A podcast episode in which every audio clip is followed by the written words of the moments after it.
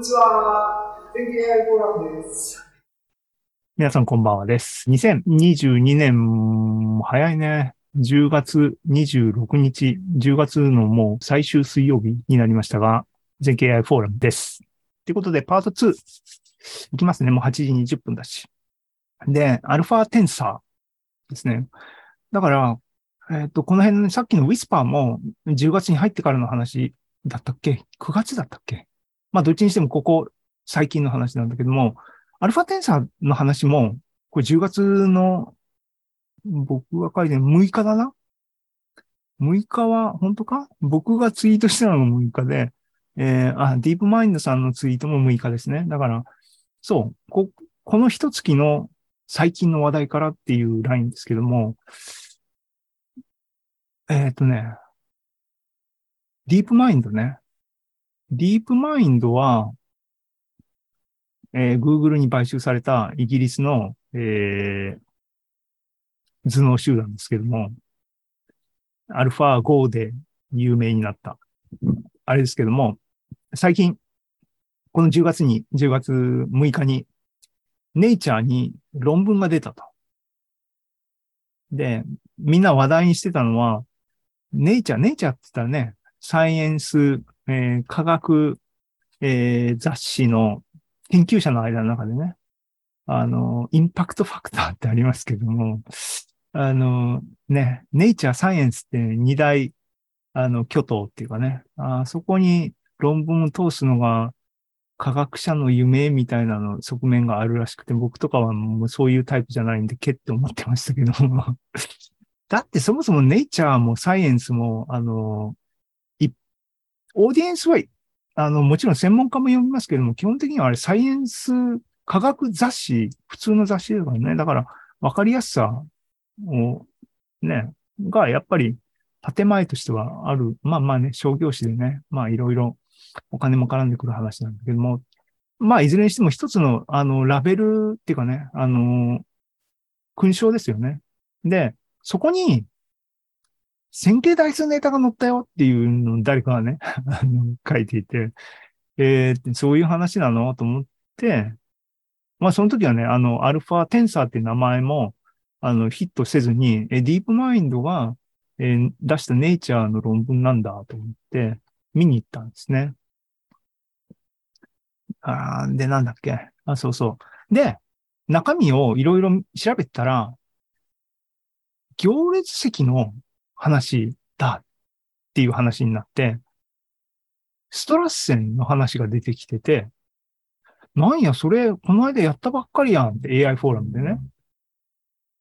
つまりは、これはもう、全景 AI フォーラムで取り上げるなきゃいけないネタじゃんっていう話だったので、まあ、ここにもツイート書いてますけども、えー、っていう話でした。ということで、まず振り返りますね。ここまでの話ね。全景 AI フォーラムにおける行列席の話。何をやってたのか。えー、かつて、2021年、去年の3月の AI フォーラム2103でですね、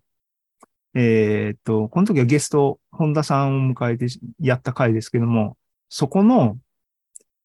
数理クイズ、そこでも数理クイズでやったんですね。数理クイズ何をやったかっていうと、行列と行列の演算ね、積を計算する。行列かける行列イコール行列。この演算計算は、計算コストはどれぐらいかかりますか？すごい素朴な質問ね。で、あの、行列のサイズを n だと思うと、n の3乗かかりますね。ここまでは常識なんだけども、行列積を n の3乗よりも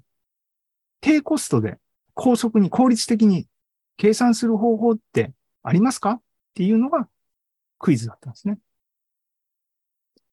それ3月に出して、4月にその回答編っていうのをやったんですね。えー、ゴールデンウィークも AI、4月末でしたね。で、えー、前回の数理クイズの回答ですって言って、N の3乗になるっていうのも、あの、あれだったね。あの質問の一部だったね。で、これよりも効率的に計算する方法がありますか？っていう部分。で、答えはありますなんですけども、なんでこの話をしたのかっていう話は、3月のね、数理クイズを出した時のネタで、クオンタっていう、あの、こういう科学ネタを、えー、出してるオンライン雑誌、サイトがありますが、そこでね、直前にたまたま見かけた記事が、そもそもの僕がここでね、行列席の話をしようと思った話だったんですね。その記事のタイトルが、Matrix Multiplication Inches Closer to Mythical Goal って言って、えっ、ー、と、謎のゴールにちょびっとだけ近づいたよと。行列席の謎のゴールにっていう記事だったんですね。えー、で、何かっていうと、行列席の計算が、これってこの、この、この、この、このサイトに行けば、だよな。クオンタの記事がまだありますが、2021年の3月の記事ですけども、はい。これ横軸が、さっきのね、行列積を計算しろって言った時の n の何乗かかりますかっていう次数、 exponent が横軸に3から2、右に行くと減るっていうグラフになってます。で、3っていうのが素朴にね、30フォーループで書いた時のスケールが30フォーループですからね、n の3乗かかりますけども、みんなそれが、ね、僕もそれが定義だと思ってたから、それが絶対に必要なコストだと思ってたんだが、えー、シュトラッセンさんっていう人が、エポックメイキングな、えー、研究を発表して、わずか3ページの論文を書いて発表して、3よりも低いコストで計算できるっていうのを具体的に式出したんですね。そこから、絶対に2を下回ることはない。なぜならば、結果は行列なので、行列の要素の数が絶対に n の2乗あるんで、ね、代入するだけで n の2乗のコストかかりますでしょっていう話なんだよね。だけど本当に2でできるの？って ?2 でできるわけないと僕も思うんですけども、それが、えー、っと、この時点、このクオンタの記事の時点で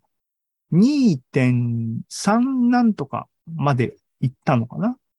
ていうのが記事になってたっていう話だったんですよ。なんで、にわかには信じがたいこの状況を数理クイズとして1年以上前にですね、出したんですね。で、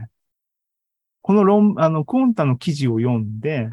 紹介されてたのは最新の結果っていうのは、このアルマン、バーシルスカー・ウィリアムズの2020年の論文っていうのが、えー、最新の結果で、えっ、ー、と、2.37なんとかまで行ったよっていう話だったらしい。でも内容はピュア数学なんで、ちんぷんかんぷんでようわからんし、なんかレーザーメソッドとかっていうのを使って、行列積をテンソルの問題に、えー、置き換えて、いろいろそこの世界の中でいろいろやって、字数をオプティマイズするので、どうのこうので、これを見つけた、みたいな話。もう全然わからんって思って、で、出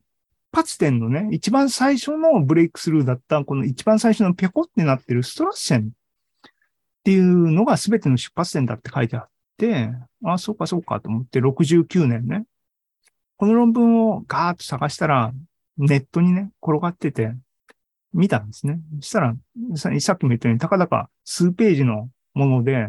ふーんと思ってたんだが、なんかね、この式ね、ストラッセンの式、見覚えがあるなと思ったの。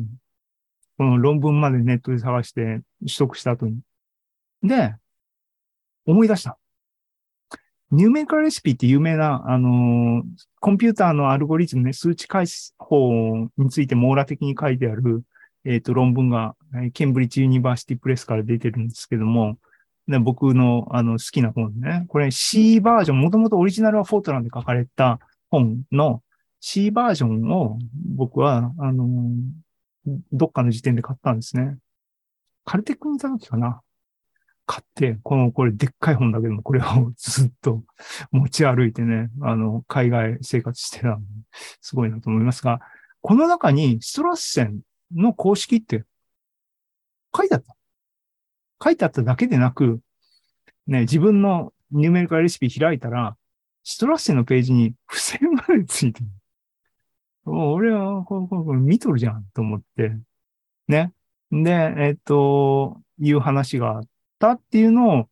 4月に紹介したんですね。そういう前振りがあるので、今回ディープマインドがね、ストラッセンを超えたとか言ってる話があって、ディープラーニングを使ってね。これは、あの、全景 AI フォーラムとして当然、あの、フォローアップしなきゃいけない話やんと思って、で、宣言したのね。ここれは、あの、今回の AI フォーラムのネタとして、やらなきゃいけないなって言って、少なくともブログのエントリーは読んだよって言って、論文も読まなきゃいけないなって言ってたのが、10月の6日でしたね。はい。で、じゃあ、どうなった？えーね、まず、ディープマインドのブログエントリーね。っていうか、このアナウンスメントのページ、行きました。で、読みました。うん。ちなみに、ちなみに、えーっと、知らない人のためにね、前振り的にね、ディープマインドって何者かって知ってますかえっと、AI フォーラムに来る人だったら知ってると思いますが、でも一応ね、僕にとっては、あの、ディープマインドっていうのは、ディープラーニング一般っていうよりは、強化学習の巨人っていう風な認識をずっと持ってますね。っていうのは、出始めは、えっ、と、コンピュータゲームのあたりの、えっ、と、ゲームを、えっ、と、ディープラーニングのエージェントをトレーニングして、えっ、と、プレイできるようになったっていうのが、多分、最初にみんなの注目を集めた、あの、業績なんじゃないのかなと思うんですが、えっ、と、その後ね、みんなが驚愕したのがアルファ5ですね。えー、イーセドルを、あの、もうコテンパンにやった。ね、一回負けただけでっていうやつね。あれで、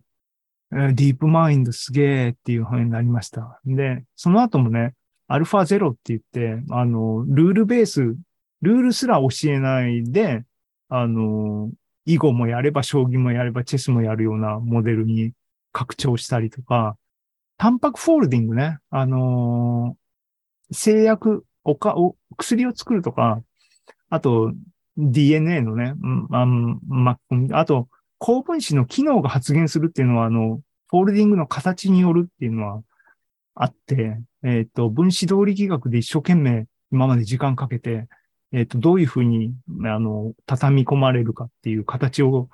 計算するのに一生懸命みんなコンピューターぶん回してたものを、えー強化学習で効率的にやっちゃうっていうアルファフォールディングね。だから、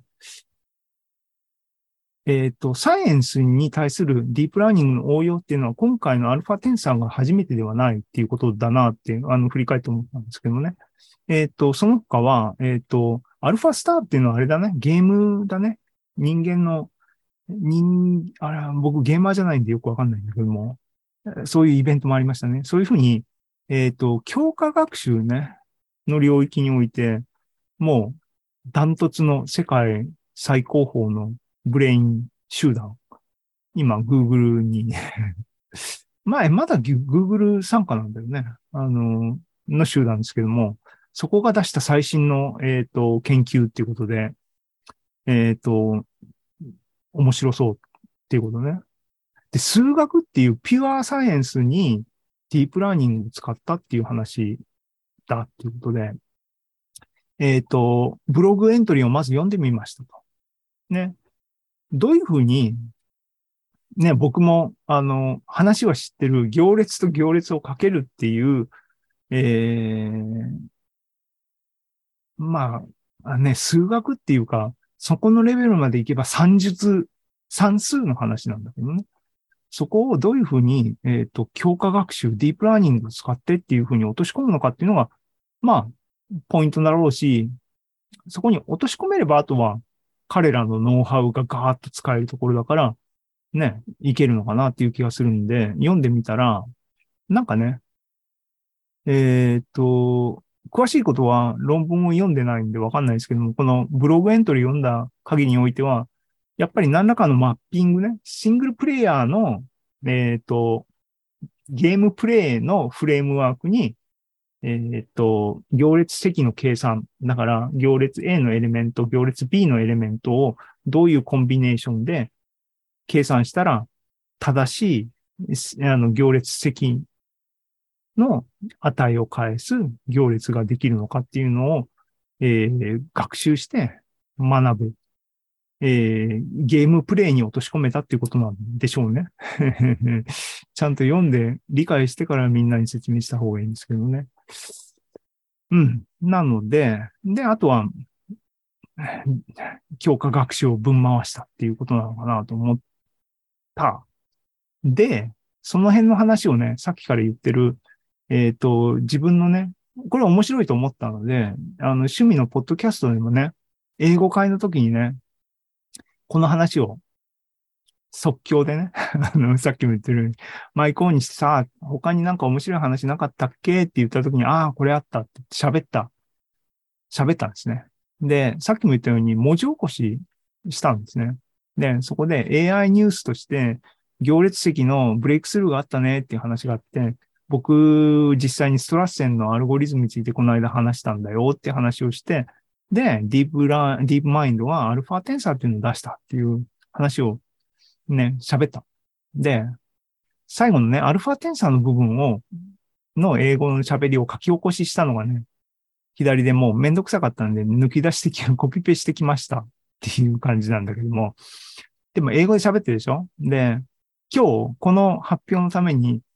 喋った本人自身がですね、この英語をさらに自分で日本語に翻訳したのが右側に書いてあります。こういうことを、あの、エピソードで喋ってたんですけども、えっ、とね、なんかね、考えながらぼつぼつと喋ってて、なんか、そうそう、こういう、こういうのをなんか感じたんだよっていうのがあったんで、共有しようと思って、えっ、と、わざわざここに載っけましたが、いや、アルファテンサーっていうかね、今回のアプローチは面白いなと、いろんな意味で思ったんですね。つまり、えーあタンパクフォールディングに、あの、ディープラーニングっていうかな、強化学習みたいなのを使うっていうのは、まあ、あのーしらみつぶしにやるよりは効率的にやるみたいな感じの、えーアプローチは、まあまあ、あの、理解できるんだけども、で、この時はね、あの、 pure science ね、数学みたいなものに、ディープラーニングを使って物事を、えー、進めるっていうことはどういう意味があるんだろうなっていうのを考えながら、ボソボソと喋ってたのを文字起こししたんだけども、いや、そのポイントはあるなと思って今、あの、一応皆さんにそこのの喋りを要約したものを今ここで伝えようと思うんだけども、ポイントはね、いずれ5年後なのか、10年後なのかわかんないですけども、コンピューターの能力は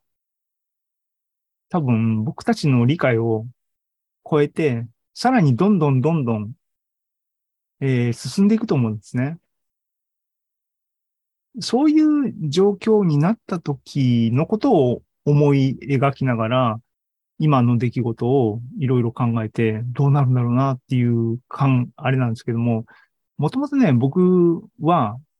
物理屋さんだったじゃないですか。なので、で、最近の流行の一つとして、ね、機械学習とか、えっ、と、深層学習、ディープラーニングとかを、えー物理の問題に、あの、応用したいっていう人たちは当然出るわけですね。その時に、なんかね、あの僕やっぱり古いタイプの人間なんだなって本当に思うんだけども、えー、物手を挙げてね、それがいいっていうふうに思い切れないところがあるんですね。あの、それって本当に分かったことになるの？みたいな、あの、素朴なレベルでね。で、今回のことも、まだ今回はストラッセンをちょっと超えるようなものが、強化学習、アルファテンサーっていうアプローチによって達成されたっていう段階だから、僕たちも、おー、それってすげえじゃん。つまり、拮抗してるからね。まだ AI の能力がね、人間の知性の最高峰とね、あの、拮抗してるから、それを超えたんだ。ああ、そっか、すごい頑張ったねっていう風な感覚を、感覚をね、あの、共有できるけども、これがもし、僕たちの理解を超えたすごい結果が出たときに何を感じるんだろうなっていうのは、わかんないなと思って、いろいろボソボソ喋りながら。で、その時頭に描いたのは、アルファ5の時のシチュエーション、僕あれリアルタイムで、えね、イーセドルが負けちゃってっていうのを見てたんだけども、あれって、ね、ストラッセンの話っていうか、行列席の話は、僕も経験があるし、っていうか、行列席普段使ってるからね。あそういうバックグラウンドがあるんで、今回の出来事っていうのは、まだ想像の範囲内なんだけども、囲碁の話は僕囲碁できないから、もうイセドルがどれぐらいすごいって、すごいっていう評判だけでしかジャッジできない世界なんで、あの勝負を一生懸命見てても、解説を聞きながら見てても、わけわかんないよね 味わえない。すごい、どっちもすごいのもわかるし、どっちもすごい中でアルファ号が勝ったんだから、もっとすごいのはわかるんだけども、何がどうすごいっていう味わいとかっていうのは理解っていうのがないところで、あ、すごいねっていう話だったわけですよ。もうすでにあそこの時点でね。それが、例えば、あの、科学、サイエンス、研究においても今後起こり得るんだなと思ったときに、それって何と思ったっていうのをこの英語でとつとつと喋ってたのね。で、そう言われたら、あ、確かにそうだなって今僕日本語に訳した時にね、あ、そうやねと思ったんで、ここでもう一回再録っていうかね、あのみんなにも喋ってるんだけども、今後ね、例えば、このディープマインドのアルファテンサー2とか、アルファテンサー5とか出てきた時にね、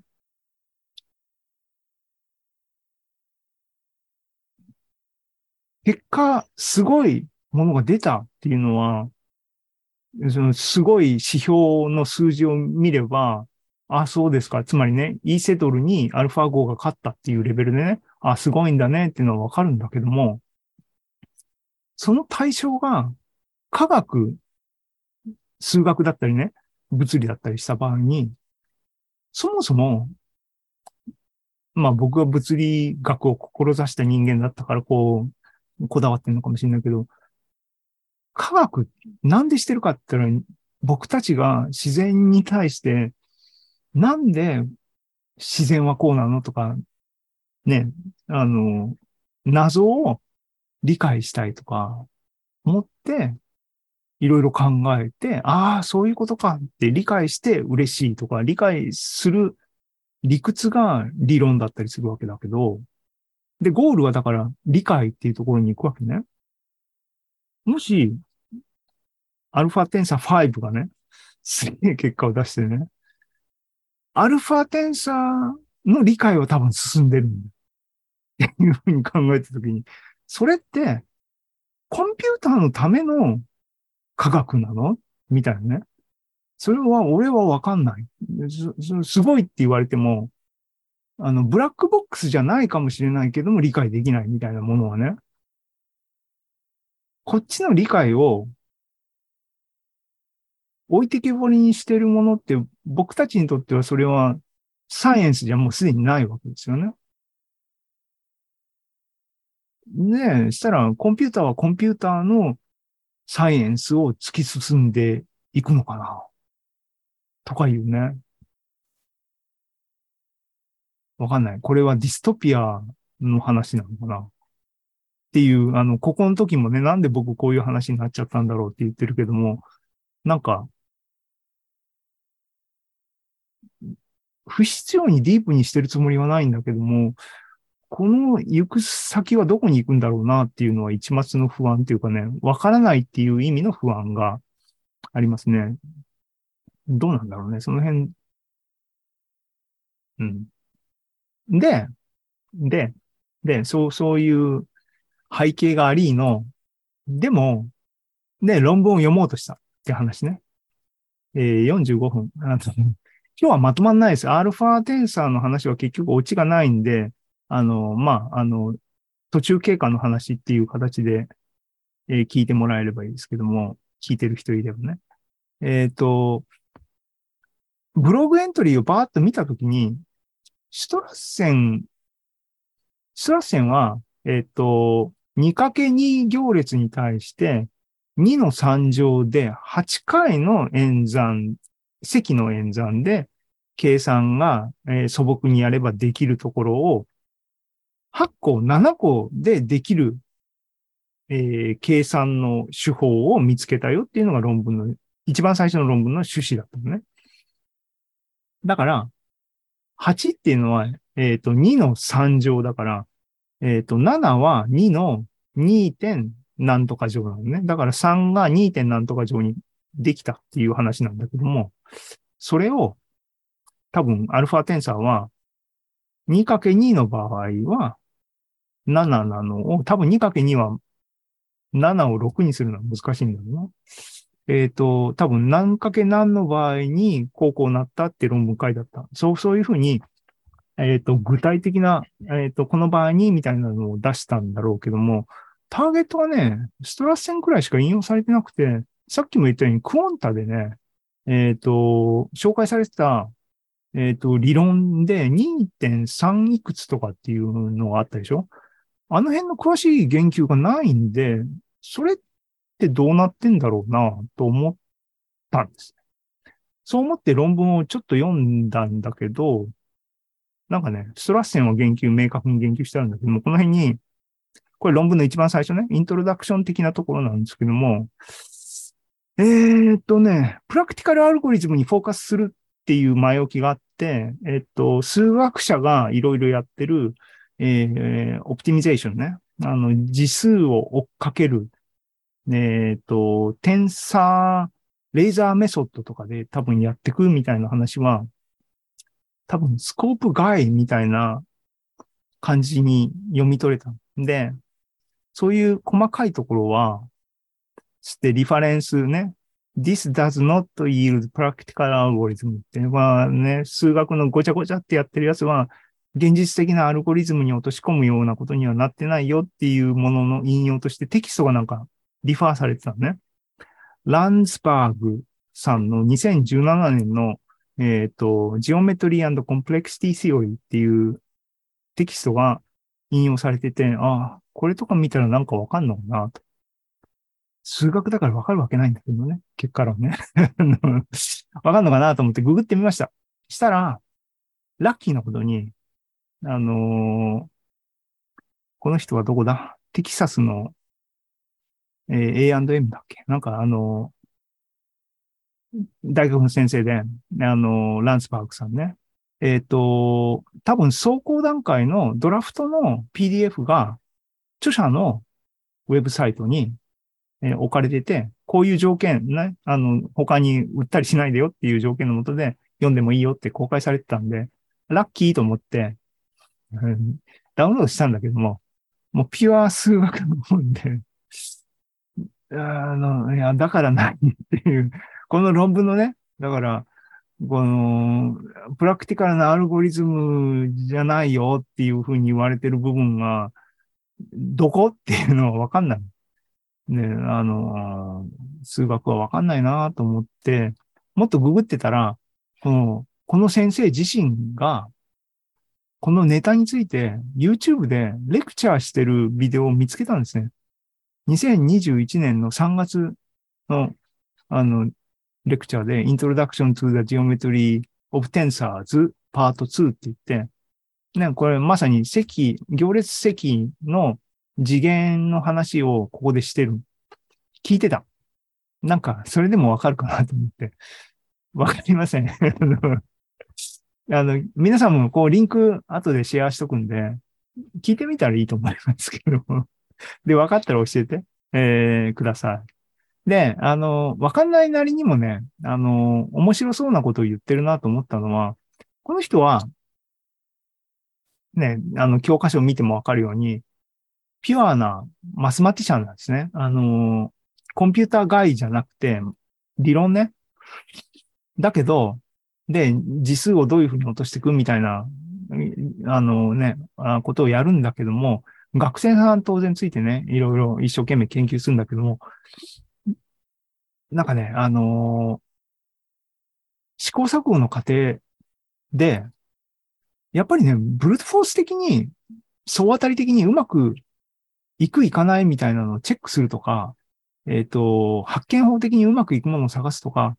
普通にやってんだな、みたいなことを匂わせるようなことを言ってましたね。なんか、そういうのを聞くとなんか親近感が湧きますね。数学者っていうのはわけわからんと思ってるんだけども、僕からするとね、あの、すげえリアルな人、えー、からすると理論的なことでガーっていくって。でも、あそういうふうにやっぱ試行錯誤とかね、あの、最初からエレガントなものが出るわけはないよね、やっぱりね、っていうふうな安心感を持ったりとか、あとそう考えて、あとね、当然そういう試行錯誤の中では、えー、数式処理プログラムは当然使ってるんだろうな。これは予想ですけどもね。って思って、えでも考えてみたらそれって昔からね、あのー、やってたじゃんっていう、昔っていうのは僕が例えば学生の頃とか、えっ、ー、とね、マスマティカだけじゃなくて数式処理システムっていうのはありましたからね。で、そういうのをガンガン回して、あのー、ね、計算間違いをしないですからね、コンピューターはね。あの、数学の人とかも使ってたなと思って、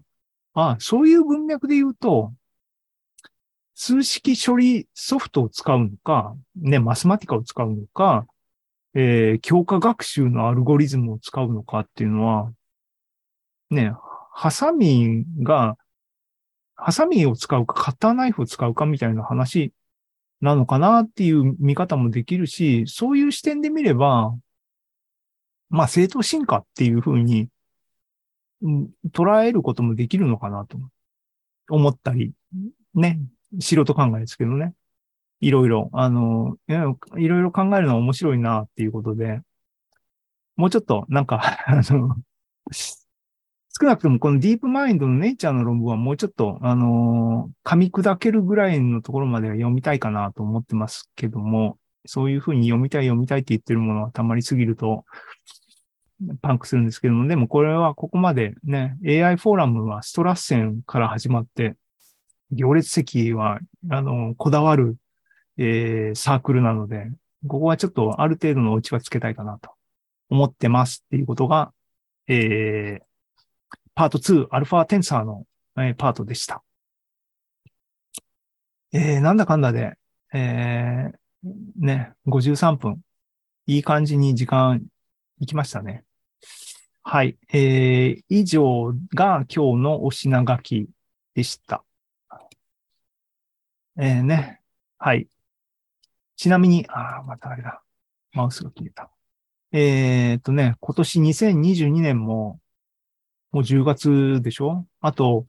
残すところ全経 AI フォーラムは2回ですね。11月と12月。11月は最終水曜日は30日になってます。えー、ね、誰かゲストを呼びたいな。誰か、面白いネタ、面白くなって、あの、誰か喋ってください。ね。聞いて、いや、来てください。えー、あの、フォーラム、オンラインフォーラムで、あの、投稿してください。あの、ね、講演者大歓迎、絶賛募集中です。はい。ということで、えっ、と、今日はこれで終わりにしようかなと思います。今日の、えー、内容はね、なんか前座が充実しすぎてるね。この発表内容を見てもね。ああ、でもだから、あれだね。文学フリマっていうもののを知ったっていうのも僕のインパクトに、しかもそれが20年前の出来事だったっていう。これが一つの大きなインパクトで、あと、あれだな、ウィスパーは、どんどん使っていこうでね、タッパー、これね、みんな、あの数理クイズ、答え、どんどん送ってください。あの景品はね、景品っていうか商品はね、全景 AI マガジンかな？わかんない。あの、はい。っていう感じです。えー、アルファテンサーね。あ、なんかディープマインドがまた、なんか、研究発表したみたいなの、タイムラインでつぶやいてる人いたけども、ディープマインドね。ディープマインドも、あの、すごい素敵なグループですけども、今、あの、スタビリティ AI さんのところに、なんか頭脳が、あの、あっちで働きますって言ってる人とかなんかポツポツと見かけますが、あれなんですかね。そこら辺がや今トレンドなんですかね。ね、AI の動向。ね、シンギュラリティっていうか、動向、うん、さっきのね、人間の理解度を超える、まあ超えるのは、だから理解っていう軸が、多分ね、一変数じゃないでしょうからね。一方向じゃないですからね、きっとね。いろんな、はい、あの、取り留めがないね。こうこういう喋りをするのが僕の普通の、あの、ポッドキャストで、これすると、あの、エンドレスになるんでやめます。ということで、えっ、と、今日はこれで終わりにしたいと思います。えー、2022年10月20、今日は6日の全経 AI フォーラム以上になります。えー、皆さん、ありがとうございました。えー、終わりにします。えーっと、終わりにします。おやすみなさい。おやすみなさい。はい。